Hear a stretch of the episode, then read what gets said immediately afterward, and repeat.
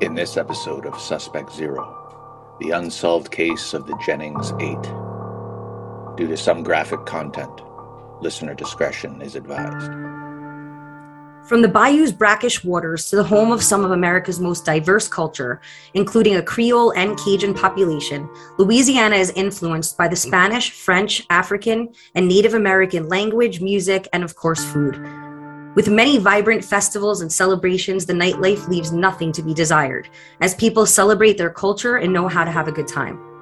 One would think that life in Louisiana would be extremely desirable. However, everything comes with a price. In 2018, Louisiana was ranked as the least healthy state in the country, with many drug related deaths, excessive alcohol consumption, and the highest homicide rate in the US since 1990. With a population of approximately 11,000 people, the city of Jennings, Louisiana lies between the larger cities of Lafayette and Lake Charles. Jennings is the seat of Jefferson Davis Parish, which was founded as a railroad depot. The city itself has its own idea of what family is and how they foster relationships with each other. They seem to be a tight knit group of people who take pride in knowing each other and considering most people their family. So it's quite shocking that between 2005 and 2009, the bodies of eight women were found in swamps and canals surrounding Jennings. Most of the bodies were found in such a state of decomposition as to make the actual cause of death difficult to determine. Author and investigative reporter Ethan Brown gained interest in the case as he was reporting on the Rotary Club's activities. He was plagued by a billboard with the missing girls' faces and a case that had no answers. His curiosity started his digging and looking for some type of closure. In doing so, his findings have revealed how police investigations have been affected by missing evidence and cover ups. Brown's work has revealed that there are multiple suspects in the case and that it is unlikely that this is the work of a serial killer. Brown has revealed that law enforcement's own witnesses have named members of local law enforcement as suspects in the case.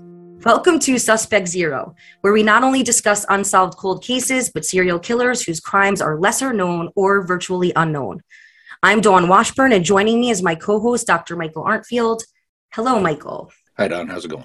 It's going well. Interesting case this week. Again, we get lots of suggestions from listeners and viewers who stumble across cases that you know they think should be spotlighted a little bit more and certainly we have our, our short list of our own as do my students as that's one of their tasks in my cold case group so this is a case that you know a few people have become aware of, but I don't think, and again, this is the whole basis for this show, really has any household name recognition whatsoever. Even though, uh, again, it has all the elements that you think would be make it right for again a major, major documentary. There was a documentary out that um, it's called Murder on the Bayou. Uh, and I watched it, you know, to research for the case a little bit. It was absolutely amazing. And not only was it amazing, but you really get the feel of what goes on in Jennings, Louisiana. Minus the drugs and the poverty that's going on there, this is a very family oriented place. The people, I mean, they have it right in the sense of we say it takes a village. You know, everybody's helping raise other people's kids and they're running around playing, and the kids grow up in, in, in a great family environment. And insert drugs and and the poverty. I mean they could almost get around the poverty but the drugs are what is is, is causing a lot of the downfall and demise of what's going on there. You know and you see these people and they're just they're so unbelievably driven to find out what happened to these eight women who by the way these eight women were connected to each other. They all knew each other you know, in one form or another, clearly through where they live, but also through the drugs, unfortunately, and the prostitution to in order to get the drugs. So that's the sad part and unfortunate part about the case. But when you really delve into who these women are, and I think that's really important because these victims were, were people, despite what you know that they were doing on the side. And and we said this also in the in the millennium strangler case you know lives are important no matter whose life they are. And they belong to someone. They belong to someone's family. And these families really need justice. They need to figure out what's going on. And they're not getting answers because they believe there's a cover up you know i don't know if there is one or not but they feel that there is and they don't feel they're getting anywhere with the police and the investigation thus far well, and that's a common narrative in a lot of cold cases. But the, I mean, the key issue here is you've got this small town, you've got nine uh, suspicious deaths. Uh, well, they've been classified as homicides, so we can call them eight for sure homicides.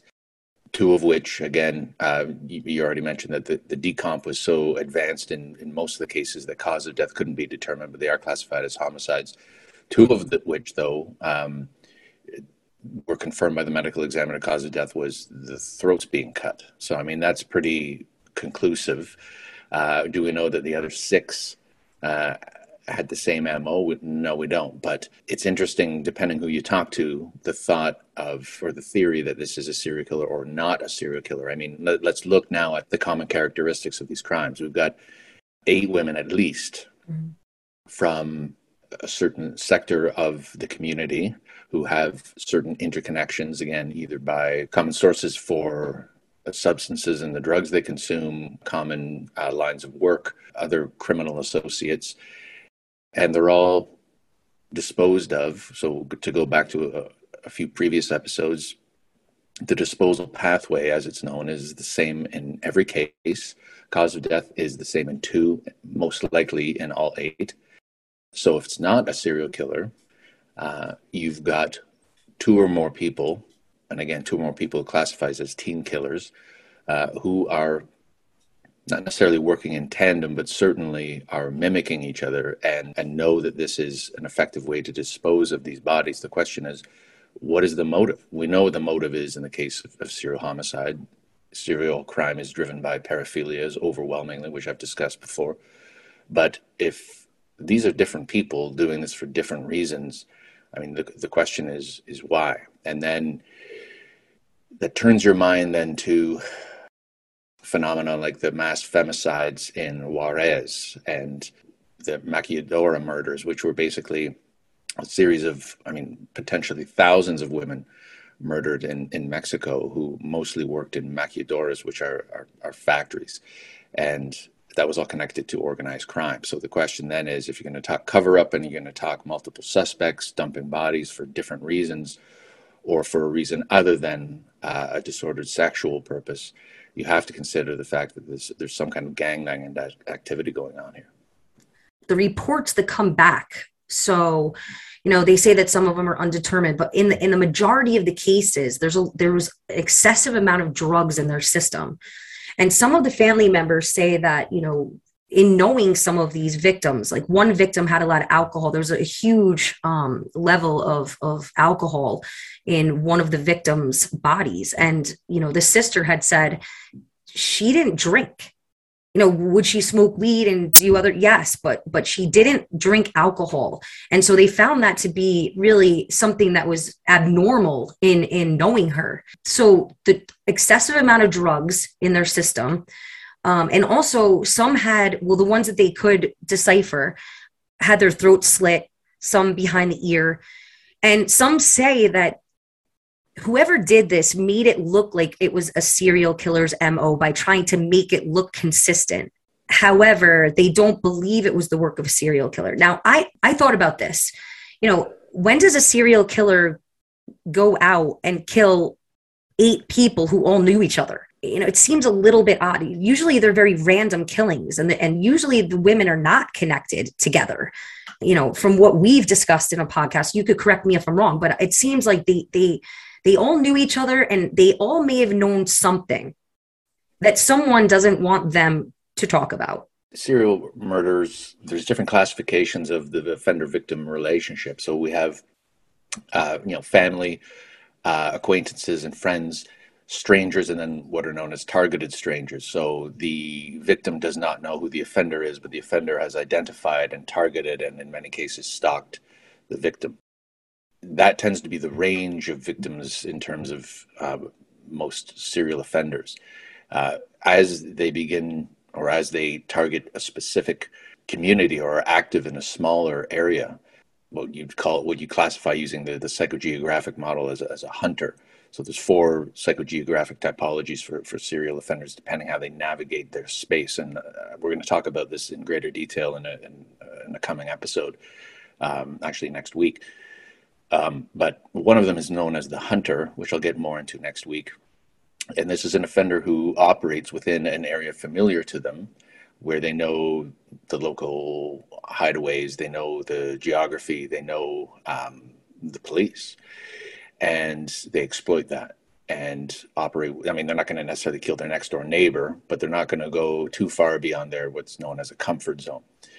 So uh, when you, that's in a small town, it's natural that there are going to be two or three points of connection between the victims.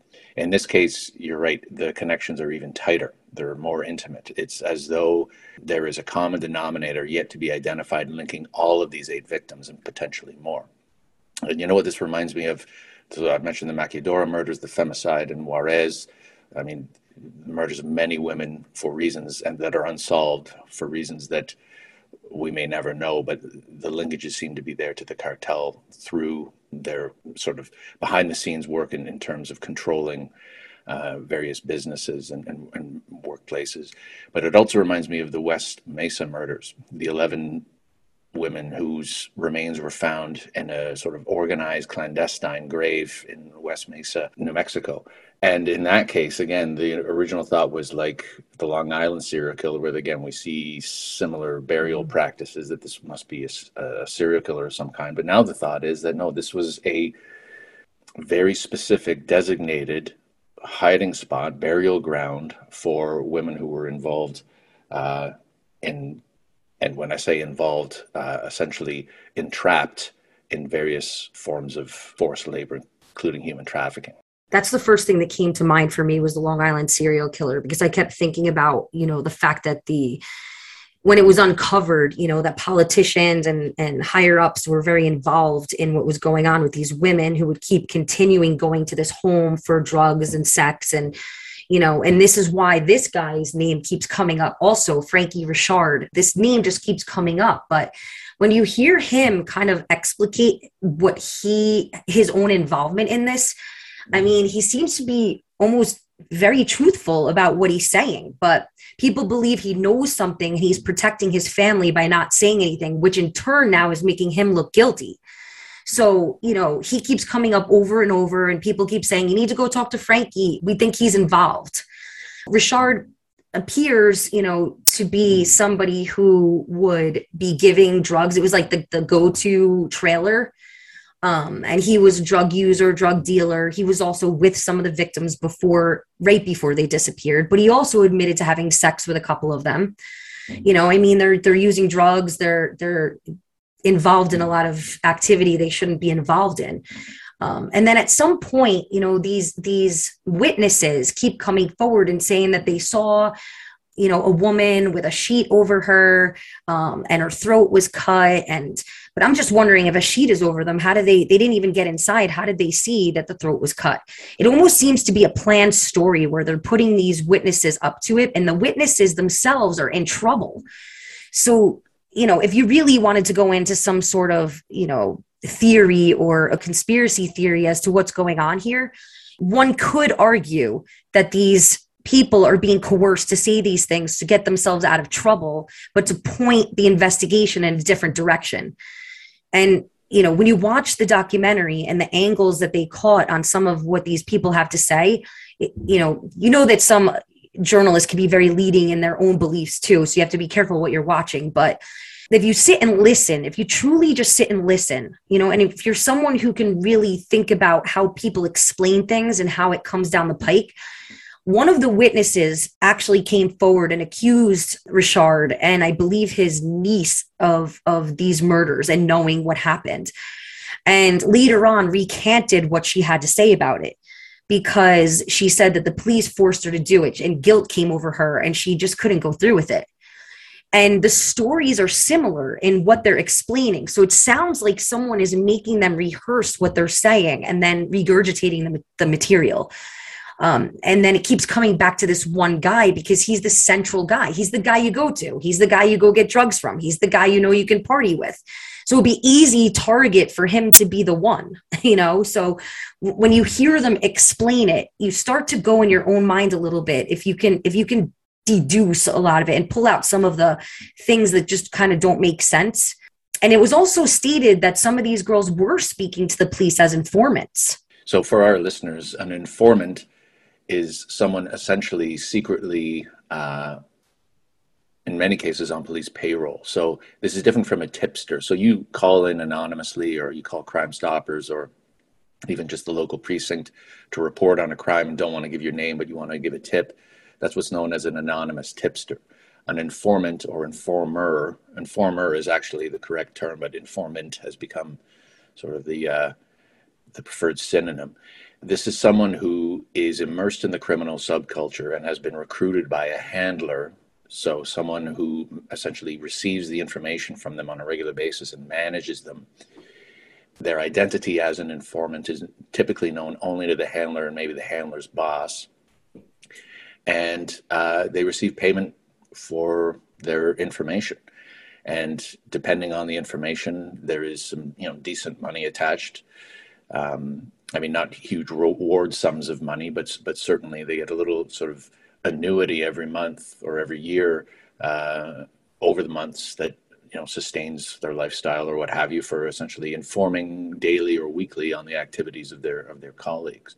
That's different than from an agent who is which is can be used only in a handful of circumstances. And this is someone uh, either a deep cover uh, law enforcement officer or again a civilian who's been recruited for this purpose this is someone again who will be wearing a wire uh, who's told to do something is being is taking direction from police in order to build a case. Uh, an informant just stumbles across information because they're immersed in crime and then essentially tells the police what they know. So it's a very precarious relationship in terms of, I mean, I can recall dealing with informers who, I mean, essentially were double agents and very treacherous, and uh, and then others who put themselves in danger because they would love to advertise to others that they were informants you know, I'm, I'm working for this guy, or, you know, you should see who I know. Well, when word like that, when word of those activities travels throughout the, the criminal underworld, you get a target on your back. The Jeff Davis 8, sometimes called the Jennings 8, refers to a series of unsolved murders in Jefferson Davis Parish, Louisiana. Between 2005 and 2009, the bodies of eight women were found in swamps and canals surrounding Jennings, Louisiana. Most of the bodies were found in such a state of decomposition as to make the actual cause of death difficult to determine.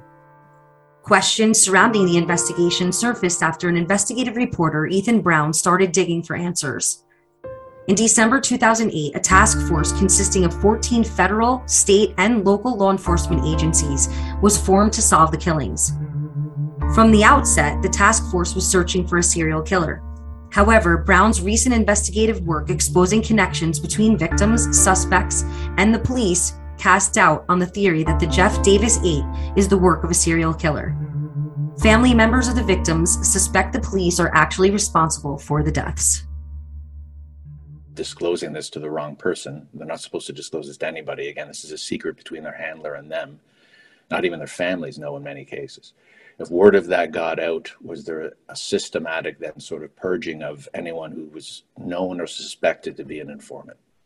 And now take it to the police because this is something that you and I always kind of were careful of. We don't we don't blame anyone and we don't go along with the conspiracy theories. We're just trying no. to kind of like analyze what's going on and pick it apart. So, with that being said, I think what really happens is you know the facts are there okay so here's the facts regarding the jennings police department and i think this is why this gives them the foundation of why people don't trust them so let's start there because these are the facts so um you know the jennings police department and the jefferson davis parish sheriff's office were notorious for corruption and misconduct so in the 90s multiple officers were involved and charged in major drug trafficking deals, obstruction of justice, illegal traffic stops, um, using public funds to make large purchases for themselves. So, this, I think, I mean, has caused people to have doubt in them. They also say for a town, because you and I talk about clearance rate, you know, we went into that whole that whole clearance rate thing in another podcast. I think that was also for the Millennium Strangler. But for a town, for a town of 10,000, or 11,000 roughly. This is an extremely large number of murders to have with the clearance rate of measured of crime solved. So, Michael, I know you know more about that, but it doesn't quite match up.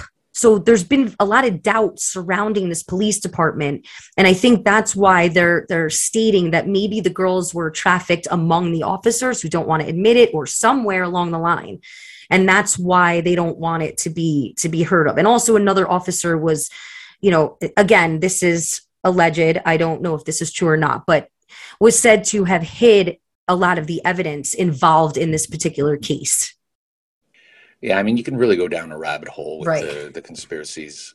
Um, again, without pointing fingers, I mean, I like to remind people what on the surface might seem like a conspiracy, and you know, things are in, interconnected and what have you, and and you know, this is this is so bucks the trend and is so inconsistent with how all other cases are worked that there must be something nefarious going on behind the scenes in many cases, it's the much less exciting, much less glamorous reality of the fact that they're just incompetent. Right. And that there's just no interest, there's no intellectual curiosity the way that we have for these cases. There's no passion, there's no there's no experience, quite frankly, in yeah. working complex cases where you're dealing with a potential multicide, or like whether it's a serial killer or whether these are a series of imitative murders for uh, criminal enterprise purposes. So again, four motives, four recognized motivational models for for murder: uh, personal cause, group cause, criminal enterprise, or sexual. So overwhelmingly, serial killers are sexual.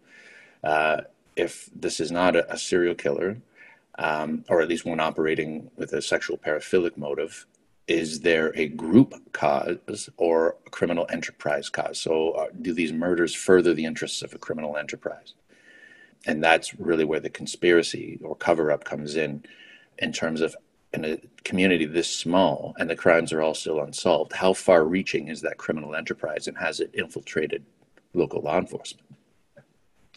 It's just amazing. And i keep scrolling through and just staring at these girls names who just need justice you know and the families who are just broken over this just really broken and you just feel their pain of them crying that they just it, it, was seconds before i just sent my daughter to the store. She wanted to go to the dollar store or something and she she never came back. Where did they go? You know and this is we're talking about daylight.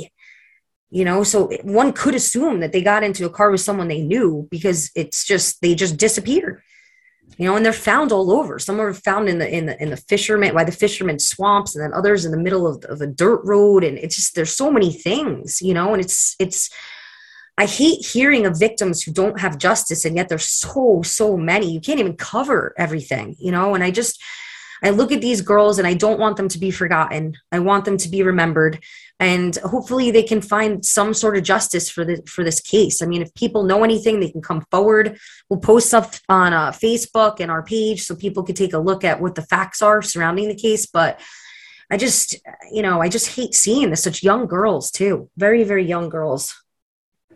Yeah, I mean this this reminds me, and again to go back to the theory that this these may be different offenders who are just sort of imitating each other. Not, I mean, explicit like wanting to have the crimes associated with it with somebody else or that they even know each other. But this disposal pathway in Louisiana is not uh, a really novel concept. I mean, if you've seen the first season, I assume of True Detective. I mean, uh, Rust Cohle, Matthew McConaughey's character, who's a state police uh, detective, discusses how he thinks the serial killer thereafter has many, many more victims who were never identified or even found during Hurricane Katrina and took advantage of essentially the, the flooding and the chaos uh, to dump bodies all over the place. I mean, that, and that's a, I mean, that given the, the topography and the terrain in that state could be hidden forever. And that's why it's the Jennings 8 and maybe the Jennings 88. We don't know. And again, uh, you alluded to this earlier. Unfortunately, when we look at sort of adequacy standards of police departments across the U.S., there are a lot of deficiencies in a lot of these parishes, which are Louisiana counties in that state, that just there's just not a lot going on uh, in terms of, like I said, um, keeping up with the times, whereby an offender, a motivated offender, could very easily outmaneuver them. And it, this was done fictionally in, in True Detective until Rust Cohle came along and, and saw sort of the the forest through the trees and, and figured everything out. But unfortunately, it's, it's it goes on in real life as well. And to go back, Dawn, to clearance rates. This is sort of hot off the press, but not surprisingly, and I, have talked about this the, the sort of rise of crime in specific cities during the pandemic and the various lockdowns and, and the effect that that had on, on, on people psychologically and not surprisingly drove up homicide rates in specific cities. But the national data has now come in at the Murder Accountability Project.